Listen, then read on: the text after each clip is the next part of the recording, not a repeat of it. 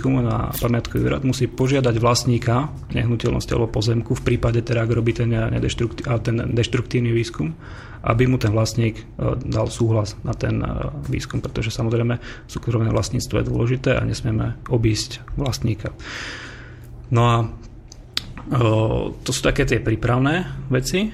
No a keď teda nastúpime na ten, na ten terén, tak začína tá práca toho archeológa, ktorú už možno viacerí ľudia aj poznajú. Ja sa chcem ale predsa len opýtať, aké metódy sa používajú už pri tom samotnom výkope. Čo všetko musí ten archeológ urobiť, aby proste našiel, treba čo predpokladá? Tak e, metodika výskumu, to je jedna zo základných e, dalo by sa povedať, učebných e, osnov v rámci štúdia archeológie, kde teda ten študent alebo potenciálny archeológ sa učí, ako teda tú danú lokalitu kopať, aby to nedopadlo tak, že sa po ňom nezachová nič relevantné a proste zničí tú lokalitu bez nejakých eh, relevantných získaných údajov. Eh, dôležité teda je, že čo vlastne kopeme alebo teda aký druh objektu kopeme. Či je to nejaký eh, dom zaniknutý, alebo je to hrob, alebo je to len nejaká kultúrna vrstva. Kultúrna vrstva to je Eh, dalo by sa povedať eh, v takom žargóne amatérskom, to je proste zem, ktorá obsahuje množstvo archeologických nálezov a je to, dalo by sa povedať, ako vrstva, ktorá signalizuje prítomnosť ľudskej aktivity. Bez nejakého, nejakého konkrétneho ohraničenia alebo nejakých hraníc. No a väčšinou teda archeológ pri uh, výkopoch využíva buď teda silu mechanizmu, to znamená bagrov. Väčšinou používame uh, malé bagriky s hladkými lyžicami bez zubov, pretože tie zuby by nám mohli porušiť archeologické situácie. Tie sa používajú väčšinou na stiahnutie povedzme tej ornice alebo tých prvých vrstiev. No a potom nastupuje tá jedna taká robota e, s rôznymi teda tými drobnými náradiami, špachtlami, metličkami, motičkami. To presne tá, tá, tá, tá, tá práca, ktorú e, e, tí ľudia už možno aj videli. E, popri tom, samozrejme dôležité, ako som povedal, je tá dokumentácia tej situácie. E, tak ako v minulosti e, človek na nejakom priestranstve žil, tak sa postupne aj navršovali tie vrstvy e, na danej ploche, tie archeologické, tie kultúrne vrstvy. A pre nás je dôležité, aby sme tie vrstvy odkopávali postupne. To znamená, aby sme v každej vrstve tie jednotlivé, či už tá vrstva sa e, odlišuje e, nejakou štruktúrou, farbou alebo nejakým iným spôsobom, hovoríme tu prírodzená vrstva, tak po týchto prirodzených vrstvách my musíme znižovať tú archeologickú sondu. To je proste taký nejaký ten um, štvorcový alebo obdĺžnikový výkop, hovoríme mu archeologická sonda, v rámci ktorej tie výkopové práce prebiehajú. No a dôležité je teda podľa tých prirodzených vrstiev odoberať nálezy, dokumentovať jednotlivé tie vrstvy, označovať, povedzme nejakým číslom, uh, nejakou, každá tá vrstva má popisný formulár vlastný, do ktorého sa zaznačujú všetky dostupné uh, zistenia, ktoré môžeme vidieť v teréne. Uh, využívame pritom aj také zariadenia, ako sú nivelačný prístroj, totálna stanica na presné zameriavanie jednotlivých nálezov v teréne. No a samozrejme aj fotografovanie a kreslenie. V súčasnosti už to kreslenie na milimetrový papier nie je také dôležité, pretože máme dokonalú um, digitálnu techniku, ktorú potom môžeme povedzme, tú digitálnu fotografiu prekreslovať v počítačových programoch a rôznymi spôsobmi upravovať tak, aby e, sme získali teda tú kvalitnú kresbu toho e, nejakej tej danej situácie. Takže samozrejme ten, ten prístup je taký zvoliť čo najopatrnejšie. Ja zastávam tú metódu vždy, sa to môže aj odkopať neskôr, nie, keď sa to odkope najprv a potom už nevieme, akože, ako, akým spôsobom potom nahradiť. Čiže dôležité je postupovať veľmi opatrne. Samozrejme to človek sa učí. A ja pracujem ako archeológ 15 rokov a vždy ma niečo prekvapí. Čiže archeológia nie je v podstate veda, ktorá presne sa dá nalinkovať, že teraz urobím toto za toľko a toľko za taký čas. Vždy ten, e, e, tá každá, to je na tomto zaujímavé, že pri každom archeologickom e, výskume je tá situácia odlišná. Čiže je dôležité postupovať opatrne a dôležité dokumentovať všetky tie kroky, ktoré robíme.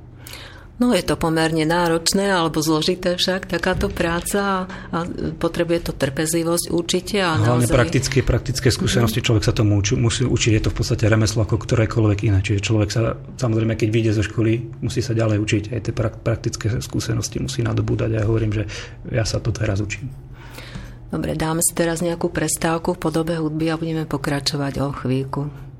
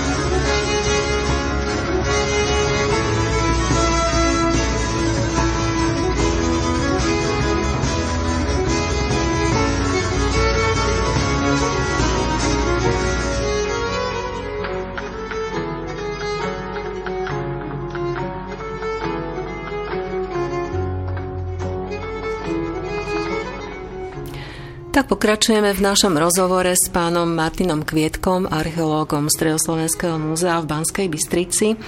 No a chcem sa ďalej opýtať, hovorili sme v podstate o tom, o tých metódach výskumu. Teraz ma zaujíma napríklad, akým spôsobom sa datujú jednotlivé e, nálezy, či využívate aj radiokarbónovú metódu alebo nejaké iné metódy. Tak základnou datovacou metódou je porovnávanie nálezov archeologických už, už pred e, minulosti vykopanými nálezmi. Väčšinou je to tá typologická metóda. E, dá sa povedať, že e, ja využívam hlavne túto metódu, lebo v podstate poznám ten materiál, čo sa tu vykope. Veľmi dôležité je v podstate, čo sa týka datovania nálezy, povedzme minci, ktoré vám veľmi dobre datujú historický kontext. No a potom sú to samozrejme tieto moderné metódy, datovanie tej, e, pomocou toho C14, radiokarbonové datovanie, ktoré vám datuje obdobie približne na tých 50 rokov ale v prípade týchto stredovekých záležitostí vám to v podstate nepomôže, lebo tam potrebujete presnejšie datovanie, čiže tam sa to dá na základe potom ďalších metódy, ktoré sú e, tzv. dendrochronologické metódy alebo dendrochronológia ktorá na základe e, letokruhov e, dreva vám e, určí presný rok, kedy bol zoťatý strom, z ktorého tá doska alebo ten trám bol vyhotovený. Hovoríme tomu absolútne datovanie, pretože sa to datuje presne na nejaké konkrétne obdobie. No a práve tieto dendrochronologické veci sa používajú na tie mladšie, mladšie obdobia, stredovek a vyššie. Ešte tá C14 tá sa používa na to staršie obdobie, povedzme toho praveku. Konkrétne ja mám skúsenosti práve s touto C14, ktorú sme použili pri výskume Hrádku, lokality Hrádok v Nemciach, kde sa nám podarilo odkryť relikt balu, ktorý bol pravdepodobne spálený a bolo tam veľké množstvo uhlíkov. A druhou lokalitou bola lokalita na Moskovskej ulici z neskorej doby kamenej, kde sa nám podarilo odkryť sídlisko, e, pravdepodobne nejakých prospektorov, pretože tam e, boli aj e, fragmenty medenej trosky, ktorá napovedá na spracovanie medi. No a tu sme tiež použili metódu C14 na datovanie jedného z uhlíkov. Tieto vzorky boli poslané do Dánska, do univerzity v Aarhuse. Zatiaľ samozrejme čakáme, lebo to je veľká, veľká, veľká skupina dát z celej Európy, ktorá tam ide, čiže niekedy trvá rok, rok a pol, kým sa tá vzorka dostane na rad. Čiže možno sú aj niek- niektoré dôležitejšie projekty, ktoré nepočkajú, samozrejme sú finančne mnoho lepšie zabezpečené ako naše veci. Čiže čakám zatiaľ na data, ale predpokladám, že by sme mohli získať práve tie dáta, o ktorých predpokladám, že by to mohli byť. Čiže test z oblasti Moskovskej by to malo byť okolo roku 4000 pred Kristom, 3800 a oblasť, alebo teda ten val v Nemciach by mal byť zhruba tých 700-650 pred Kristom. Čiže pri takýchto veľkých, veľkých e, časových e, horizontoch alebo posunoch, tak ten, ten vek tých 50, e, 50 rokov hore-dole myslím, že ešte sa dá. Kdežto pri tom stredoveku je to už trošku iné. Hej, povedzme pri tej Veľkej Morave je rozdiel, či je to povedzme rok 800 alebo rok 850, kedy už tá situácia je úplne iná. Hej. Čiže tie posuny časové v stredoveku sú o mnoho kratšie, než to bolo v tom praveku. Vy ste spomínali, že teda fotografujete, kreslíte a tak ďalej. Keď to všetko je urobené, tak čo sa robí s tými uh, exemplármi? To je to, že veľa, veľa ľudí si myslí, že keď ukončíme výskum, tak vlastne v teréne, tak všetko pre nás skončilo. A ja hovorím, že to v podstate len archeologický výskum začína. To znamená, že to, tie súrové dáta, ktoré my stadiaľ e, získame, respektíve tie nálezy, tak Vtedy tá skrytá práca archeológa začína nielen archeológa, ale celého týmu. To znamená, že tam je človek, konzervátor, konzervujú sa kovy, drevo, kože, konzervuje sa, povedzme, konzervujú sa nejaké, neviem, by sa konzervuje, ale uh, umýva sa keramika, lepia sa nádoby do nejakých tvárov, v prípade, ak máme množstvo čerpov, ktoré idú do seba. Dôležité samozrejme povedať, umý, to umývanie, to je veľmi ako náročná robota, ale zase z mojej skúsenosti ja viem, to by sa, ak nás počúvajú nejakí študenti archeológie, mali zapamätať, že práve to umývanie tej keramiky, povedzme, alebo tých, tých predmetov veľmi dobré e, napomáha, aby sa človek naučil poznávať ten materiál. Dalo by sa povedať určité materiálové praktikum, ktoré aj v súčasnosti študenti majú v prednáškach na vysokej škole. A by som doporučil kolegom, ktorí prednášajú, že práve toto umývanie tejto, týchto nálezov veľmi, veľmi pomáha tým ľuďom, aby sa oboznámili s týmto. Čiže ja keď sa dá, každá voľná chvíľa, chvíľa, ak sa mi dá, venujem tomuto, proste, že aj z tých svojich výskumov sa snažím si ten svoj materiál ako čistiť a stále, stále to držať v rukách, ten materiál, aby som sa s ním neustále oboznamoval. Potom samozrejme sú tam ďalšie veci. E, ako som hovoril, to je to počítačové spracovanie tých údajov, to väčšinou si robí archeológ alebo nejaký špecialista, informatik. Potom sú to rôzne laboratórne práce, prípadne ak máme tam nejaké kostry, tak to robí antropológ, štúdium kostry. Z kostry sa dá obrovské množstvo spektrum údajov zistiť. Potom takisto okrem antropológa je osteozológ, človek, ktorý sa zaoberá štúdiom zvieracích kostí. Môžeme, taký príklad aj poviem, máme lokalitu, e, nejakú sedliackú podanskú usadlosť a máme povedzme nejakú bohatú šľachtickú kúriu.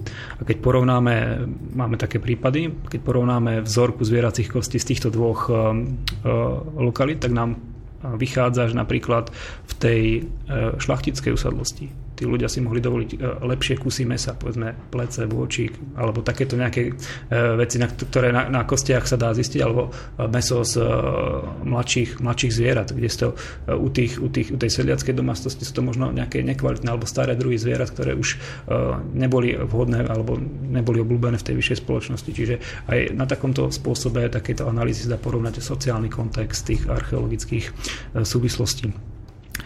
Potom ten antropolog dokáže zistiť vek súčasnosti sa dokáže na základe rôznych analýz zistiť povedzme aj obdobie, v ktorom zomrel ten človek, či to bolo leto, zima. Samozrejme sú to obrovské množnosti v oblasti DNA, keď máte nejaké pohrebisko, tak môžete zistiť, či tí ľudia, ktorí boli na tom pohrebisku, boli pochovaní, teda boli v nejakom rodinnom vzťahu, hej, či tam boli nejaké väzby medzi nimi, ako otec, dcera, matka, syn a podobne.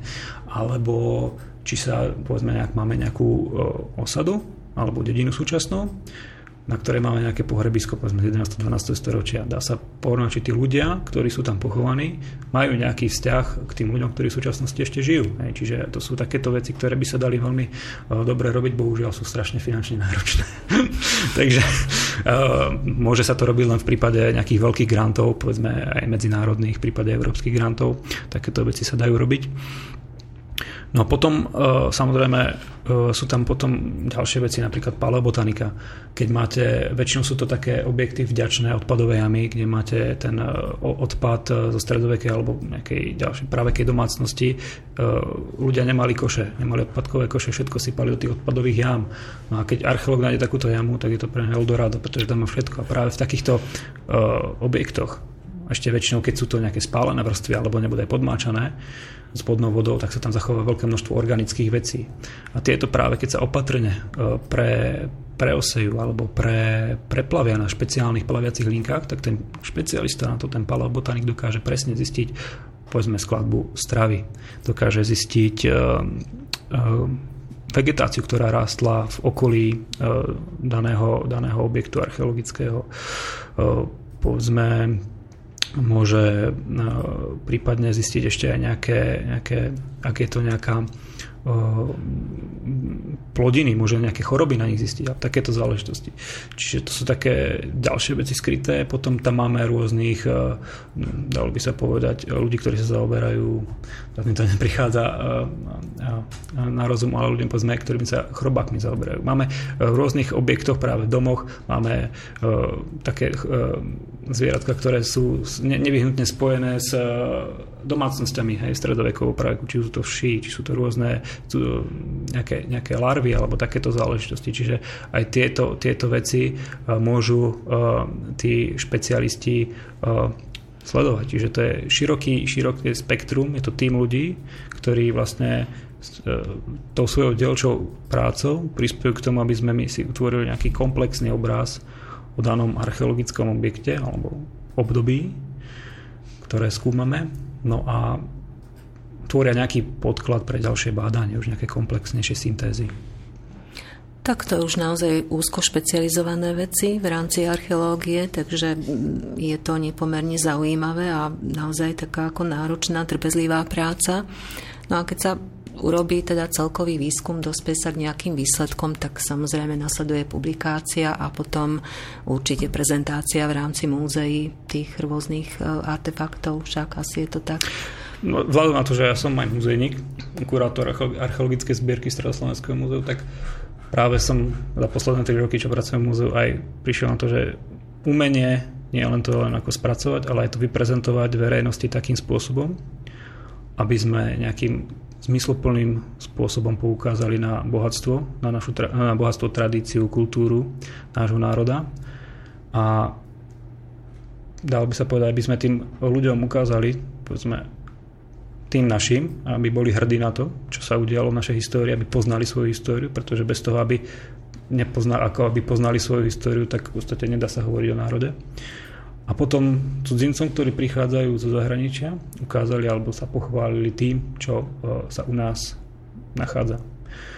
Dá sa povedať, teraz je e, jedna významná kolekcia nálezov súvisiacich s Veľkou Moravou, e, povedzme jedného naj, naj, najvýznamnejších období uh, našich dejín je vystavená vo vatikánskych múzeách. Vážne?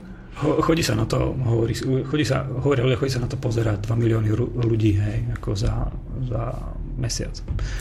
Tak to je Ale potom, potom, potom je tam taká vec, že dobre, že prečo to vystavujeme v vatikánskych múzeách, prečo to nevystavujeme u nás? Prečo tí 2 milióny ľudí nechodia na to pozerať sem? To je zase druhá, druhá otázka. A to je zase to, čo som povedal, že aby sme sa my naučili Slováci vystavovať to, čo je u nás, aby sme boli na to hrdí A je to unikátny spôsob alebo jedinečný spôsob pritiahnuť ľudí zo zahraničia sem. Stále sa hovorí o cestovnom ruchu, propagovaní. A práve oblasť, aj oblasť e, Banskej Bystrice je úžasne bohatá na históriu, na, na tradície a kultúru. Konkrétne spojené s baníctvom veci. A práve týmto spôsobom, nie aby sme my tieto veci, ktoré sú u nás niekde, niekde ukazovali von, samozrejme to je prezentácia krajiny na vonok, to je jasné, ale aby sme skúšili, skúsili tých ľudí pritiahnuť sem do regiónu. Ja môžem povedať, máme, ja som sám osobne členom občianskeho združenia Herengrund na Španie doline, ktoré sa zaoberá obnovou banických tradícií na Španie doline. A práve toto občianske združenie e, vybudovalo úžasné unikátne múzeum Medi, ktoré sa zaoberá dejinami, najstaršími dejinami ťažby medi e, v regióne Španie doliny a na okolí. A možno málo ľudí, málo Slovákov o tom že tam je takéto unikátne múzeum, ale každý, kto tam príde z zahraničia, tak hovorí, že to je niečo úžasné, ktoré, čo, čo my tu máme. V podstate my tam um, máme úžasnú kolekciu kamenných mlatov, ktoré slúžili v praveku na rozbijanie rudy. Máme ich zhruba okolo 300. Na porovnaní, keď prídete uh, na, na Cyprus alebo na Sardíniu a máte tam múzeu jeden takýto mlat, tak tam už nič iné není, pretože ten mlad je tak unikátny, že v podstate celé to múzeum alebo tá jedna miestnosť je venovaná iba tomu jednému artefaktu. Kdežto u nás máme ich 300. Hej. Čiže keď príde človek z zahraničia, ktorý sa trošku vyzná v tej problematike, tak uh, povie, wow. Hej. Takže my uh, musíme len proste stále, stále ukazovať to, čo je tu a musíme prezentovať uh, verejnosti tie krásne veci, ktoré sa nachádzajú v depozitoch, neukrývať ich v depozitoch, snažiť sa, aby neustále pracovali, aby žili, či už v tých muzeách alebo v nejakých, nejakých verejných expozíciách, aby sa nejakým spôsobom tí ľudia s nimi stretávali. Tak to je veľký význam archeológie, aby naozaj tie artefakty, ktoré sa našli, sa naozaj aj prezentovali a potom naozaj pritiahli aj návštevníkov a ukázali bohatstvo histórie vlastne či už u nás, alebo teda aj inde. Takže budeme pokračovať zasa po troške hudby.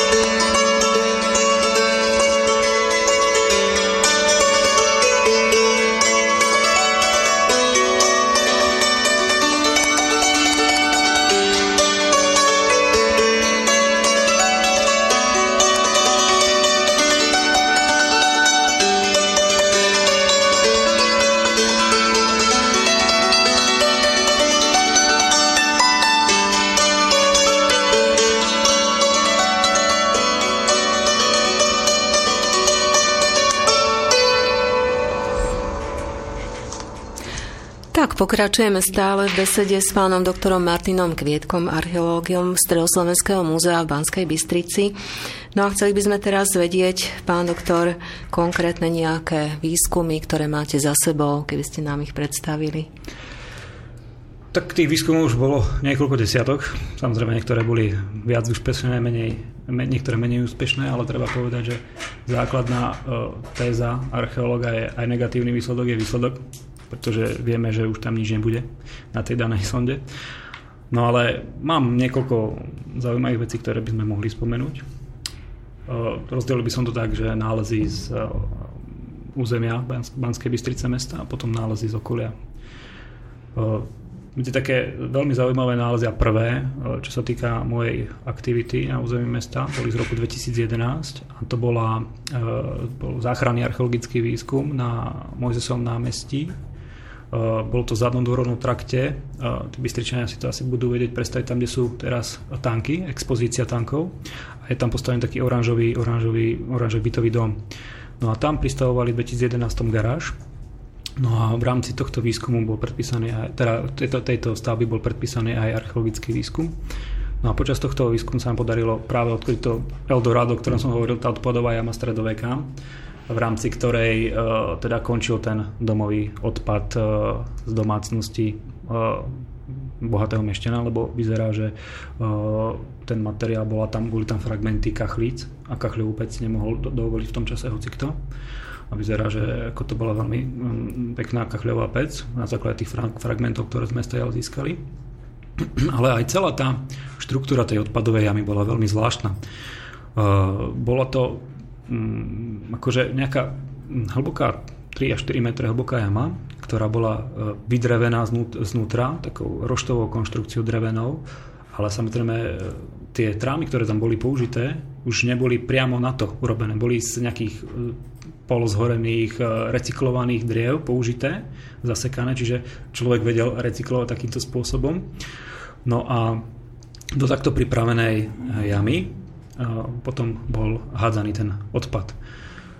Tam bolo niekoľko tisíc kusov keramiky, ktorých sa nám podarilo e, zlepiť e, zhruba 5 alebo 6 nádob. Bolo tam, ako som povedal, veľké množstvo tejto, tejto, týchto kachlíc.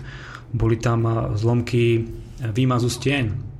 Treba povedať, že Banská Bystrica v 15. storočí, do ktorého tento objekt bol datovaný, bola z veľkej časti ešte z dreva a domy boli robené ako z ruby, ale veľká, veľká časť tých domov alebo stien bola vymazávaná hlinou aj z izolačných dôvodov. No a keď takýto objekt zhorel, tak tá hlina dostala taký červenkastý toho červený nádych a my tomu hovorím mazanica. No a v rámci tejto mazanice máme krásne príklady, akým spôsobom boli tie steny tvorené. Hej, tam otlačky prútia, trámov, má, e, v rámci tejto jamy sa nám dokonca podarilo e, celú šírku steny, zhruba 25 cm. Vieme, že stena mala 25 cm, lebo licovanie z jednej z druhej strany tej mazanice sa nám podarilo nájsť. A taktiež e, veľké množstvo takýchto tých paleobotanických nálezov je tam. Práve na týchto zlomkoch z, tej, z toho Mojzesovho námestia máme strukoviny, máme tam rôzne lístky, máme tam slamu, obilniny, čiže všetko, čo oni nepotrebovali, tak do toho zamiesili, aby to lepšie držalo a tým no, nanášali to na tú stenu. Takým ďalším nálezom na začiatku tohto roka to bol taký ojedinelý nález a veľmi zaujímavý. Na Dolnej ulici číslo 5 sa rekonštruoval e, suterén domu a tam e, sa počas e, čistenia narazilo na okruhľakovú dlažbu suterénu a na tej okruhľakovej dlažbe sa nám podarilo počas nejakej tej prospekcie za pomoci detektora kovov zistiť zhruba 50 strieborných mincí z obdobia 17. storočia od roku 1600 18 do roku 1695. Treba povedať, že to nebolo, tie mince neboli ako na jednom mieste, ale boli tzv. hovoríme tomu stratové mince. To znamená, že človek, keď sa pohybuje niekde, človek, tak sa aj stráca niečo, aj mince sa strácajú. No a hovorí, hovorí to o tom, že v tomto priestore došlo nejakému veľkému pohybu osôb v priebehu 17. storočia, pretože dochádzalo k tam strat, stratám. No a začali sme sa za, zamýšľať nad tým, že Prečo? Že prečo práve tu, ako v tomto súteréne bolo tak veľa vecí. To ešte by som chcel, do, že v rámci tej metodiky toho výskumu my sme ten súterén rozdelili na nejaké štvorce. A v rámci tých štvorcov, meter krát meter, sme robili ten prieskum detektorom a zistili sme, že najväčšia koncentrácia minci bola v strede, v strede toho súterénu. Vyzerá ako, že keby chodili iba tam a po bokoch, ako keby nebolo ako keby tam nestrácali. To nás viedlo k myšleniu, že či tam neboli nejaké police alebo niečo také, v ktorom bol povedzme uložený nejaký tovar alebo nejaké, nejaké, zariad, nejaké, nejaké dá sa povedať, veci, ktoré boli uskladnené. No a v tom dome e, sa spomína začiatkom 18. storočia už lekáreň, Mellerovská lekáreň, ktorá bola jedna z najvýznamnejších v meste a údajne tam už bola predtým lekáreň. Čiže dalo by sa povedať, že v tomto, v tomto období, toho 17. storočia, boli tam, bolo tam skladisko a zrejme sa chodilo vyberať, e, manipulovalo sa s tými povedzme medikamentami, e, polotovármi, ktoré sa používajú na výrobu liekov a tak. A dá sa teda povedať, že nejakým spôsobom sme odhalili históriu jedného takéhoto suterénu. Je to unikátne, lebo niečo podobné sa v Bystrici nenašlo. Aj keď e, väčšina suterénov v súčasnosti už je prerobená, teda povedať, bohužiaľ, že väčšina tých vecí bola začiatkom 90. rokov robená bez archeologického výskumu. Je to, je to škoda, no dúfajme, že ešte niečo podobné sa nám podarí. A každopádne vieme, že pri takýchto veciach treba postupovať, ako som povedal, veľmi opatrne najskôr, najskôr sa to zdokumentovať, radšej pomalšie a potom sa to môže vyberať. Samozrejme tá dlažba tam ostala. E, ten investor ju zakomponoval v podstate do e, tohto projektu, ale na ňu položil súčasnú dlažbu. Čiže tá dlažba tam je do budúcnosti zachovaná pre ďalšie generácie. No taký najúžasnejší objav, čo sa týka Banskej Bystrice, v podstate unikátny z celého európskeho kontextu, je ten nález z neskorej doby kamenej na Moskovskou ulicou, kde sa začala výstavba nových rodinných domov. Tak tam sme minulý rok, a tento rok sme to doskúmavali, objavili malé sídlisko e, z neskorej doby kamennej, zhruba 6000 rokov pred súčasnosťou. To by nikto nečakal, v podstate aj kolegovia z pamätkového úradu boli ako, veľmi ako prekvapení, že sa tam niečo podobné našlo. No ale celé tie súvislosti toho nálezu sú veľmi zaujímavé, pretože tá keramika, ktorá sa tam našla, datuje to celý ten nálezový súbor do obdobia ľudanickej skupiny. To je obdobie zhruba tých, tých 4000 rokov pred Kristom, 3800. A práve keramika tejto skupiny bola nájdená aj na Špajnej doline na pieskoch. Priamo v ložisku medi, čiže jedná sa o obdobie, v ktorom sa začína získavať meď v našich starohorských vrchoch. No a aj na tomto sídlisku sa nám podarili e, objaviť dva zlomky medenej trosky, ktorá napovedá o tom, že už sa tam niečo dialo s meďou. Ale zase na druhej strane treba povedať, že o mnoho väčšie spektrum tvorila kamenná industria, štiepaná kamenná industria, nástroje, ktoré, čepielky rôzne, ktoré boli zasadzované do tých eh, potom kostených drevených rukovetí, tak hovorí o tom, že stále ešte bola dominantná tá kamenná surovina. Čiže to je taký malinký, malinký nález, ale hovorí o veľkom kroku ľudstva v tomto čase, kedy z tej kamenej suroviny prešlo na uh, surovinu medenú. Čiže je to taký civilizačný posun. Tak to sú naozaj jedinečné nálezy. Ja vás trošku len preruším vo vašom rozprávaní, lebo ja tu mám na starosti maily. Na studio zavínač slobodnyvysielac.sk prišiel takýto mail, že dobrý deň. Chcem sa spýtať hostia, že či dostávajú nejakú finančnú podporu z nášho rozpočtu, mohol by konkretizovať aj číslo, prípadne načrtol by...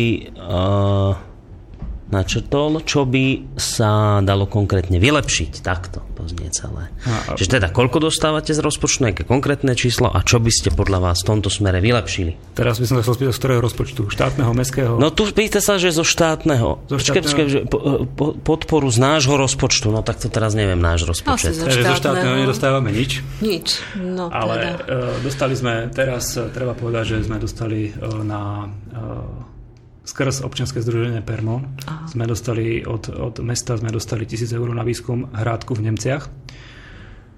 Ďakujeme aj za také, za také proste samozrejme, akože je to, je to veľmi vítaný e, teda pomoc, ale dá sa povedať, že mm, Staroslovenské múzeum pracuje, čo týka archeológie, e, s vlastnými prostriedkami. Dá sa e, povedať, že časť tých prostriedkov získávame vlastnou aktivitou, teda tou záchrannou archeológiou, pretože samozrejme je to komerčná aktivita. Nie sú to veľké prostriedky, ale samozrejme pomôžu či už na nákup náradia, na konzerváciu predmetov. A treba povedať, že je veľká, veľká, veľké spektrum a veľké spektrum možností získavania prostriedkov aj mimo teda mesta, prípadne vyššieho územného celku, ktorý je náš zriadovateľ. Či už sú to vyšegrádske fondy, či je to Európsky, Európsky, Európska únia. Čiže tam sa dajú veľmi zaujímavé peniaze získať. Samozrejme, je to dobrý nápad, dobrý projekt a cez tento, cez tento nejaký systém by sa dali potom získať financie na väčšie, o mnoho väčšie projekty, ako robíme v súčasnosti. Tak myslíme si, že aj na štátny rozpočet by mal asi viacej myslieť na takéto záchranné akcie, lebo naozaj ide o našu históriu, ktoré by sme mali takýmto spôsobom prezentovať. Takže... Ja, ak môžem ešte k tomu dať, tak uh, teraz Stredoslovenské múzeum sa snaží získať uh, štatút vedeckého pracoviska E, prostredníctvom tohto postavenia by sme potom mohli získavať e, finančné prostriedky z agentúry pre vedu a výskum, čo by boli veľmi zaujímavé aj z pohľadu teda bádania. Takže dúfame, že sa nám to v čo najkračšej dobe podarí a aby sme mohli tieto finančné prostriedky zapojiť do bádania Stredoslovenského múzea. Tak dúfame aj my, že sa to podarí a poďme ešte si povedať e, niečo o aktuálnej výstave, pretože vy ste, pán Kvietok, aj kurátorom výnimočnej výstavy Krása Kachlíc, ktorá bola nedávno otvorená, teda 7. novembra 2013, otvorená v Stredoslovenskom múzeum v Banskej Bystrici. Takže čím je táto výstava mimoriadná, výnimočná? Tak treba povedať, že už len z toho dôvodu, že je to prvá výstava takéhoto druhu po 20 rokoch na Slovensku. A v Banskej Bystrici tiež nie je náhodne tá výstava. My keď sme pripravovali nejaký ten scenár tej výstavy alebo zameranie, tak samozrejme aj s kolegyňou doktorkou Mácevou, ktorá sa v podstate celý život venovala eh, aj eh, kachliam z územia Banskej Bystrice. Sama osobne vykopala niekoľko kachlových pecí tak jednoznačne sme potvrdili, že Bystrica je tým najvhodnejším miestom, pretože pôsobila tu v 15. storočí jedna z najunikátnejších kachliarských dielní v stredovekom Uhorsku, ktorá zásobovala produktami väčšinu jeho územia.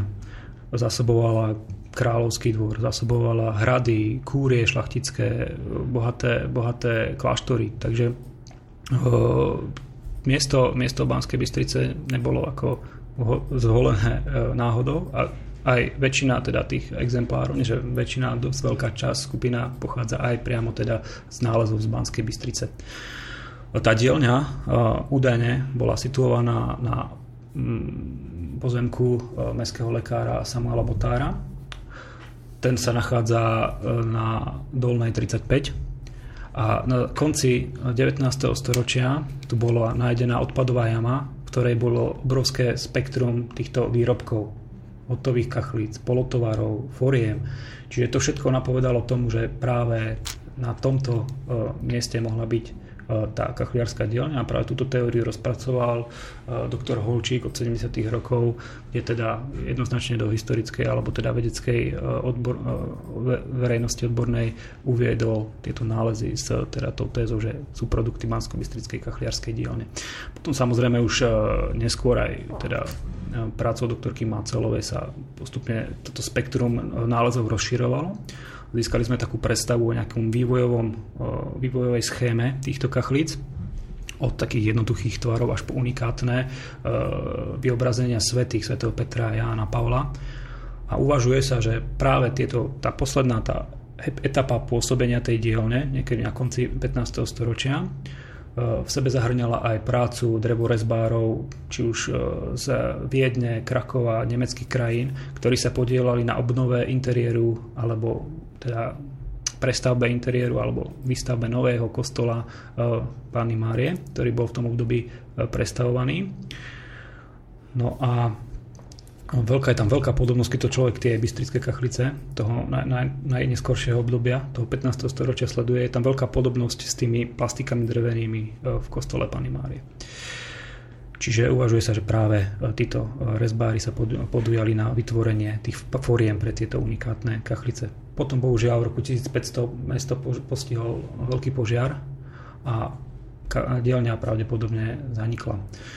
Ale mm, asi zrejme neprestala ako tie, tie idei alebo tí povedzme, tvorcovia neprestali ako vyrábať a sa rozišli v podstate do širšieho priestoru, či už do Kremnice, alebo máme veľkú kolekciu na Filakovskom rade, čiže či pôsobila tam nejaká dielňa, neviem teraz presne povedať.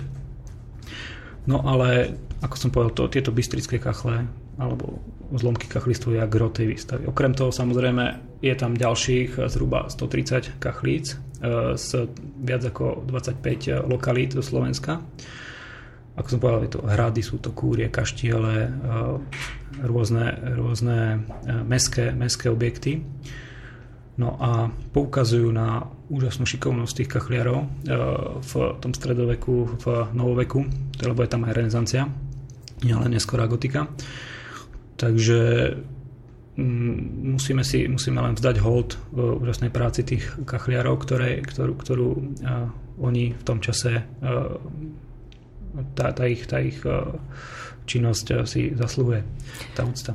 Spomínali ste rôzne tie motívy kachlíč, takže sú to náboženské a do, dokonca aj erotické motívy, ktoré sa tam nachádzajú. Na to, na to sa veľa ľudí pýta. To je práve jedna z uh, kachlíc, ktorá bola nájdená na námestí SMP 1 v Banskej Bystrici. Je to stará radnica.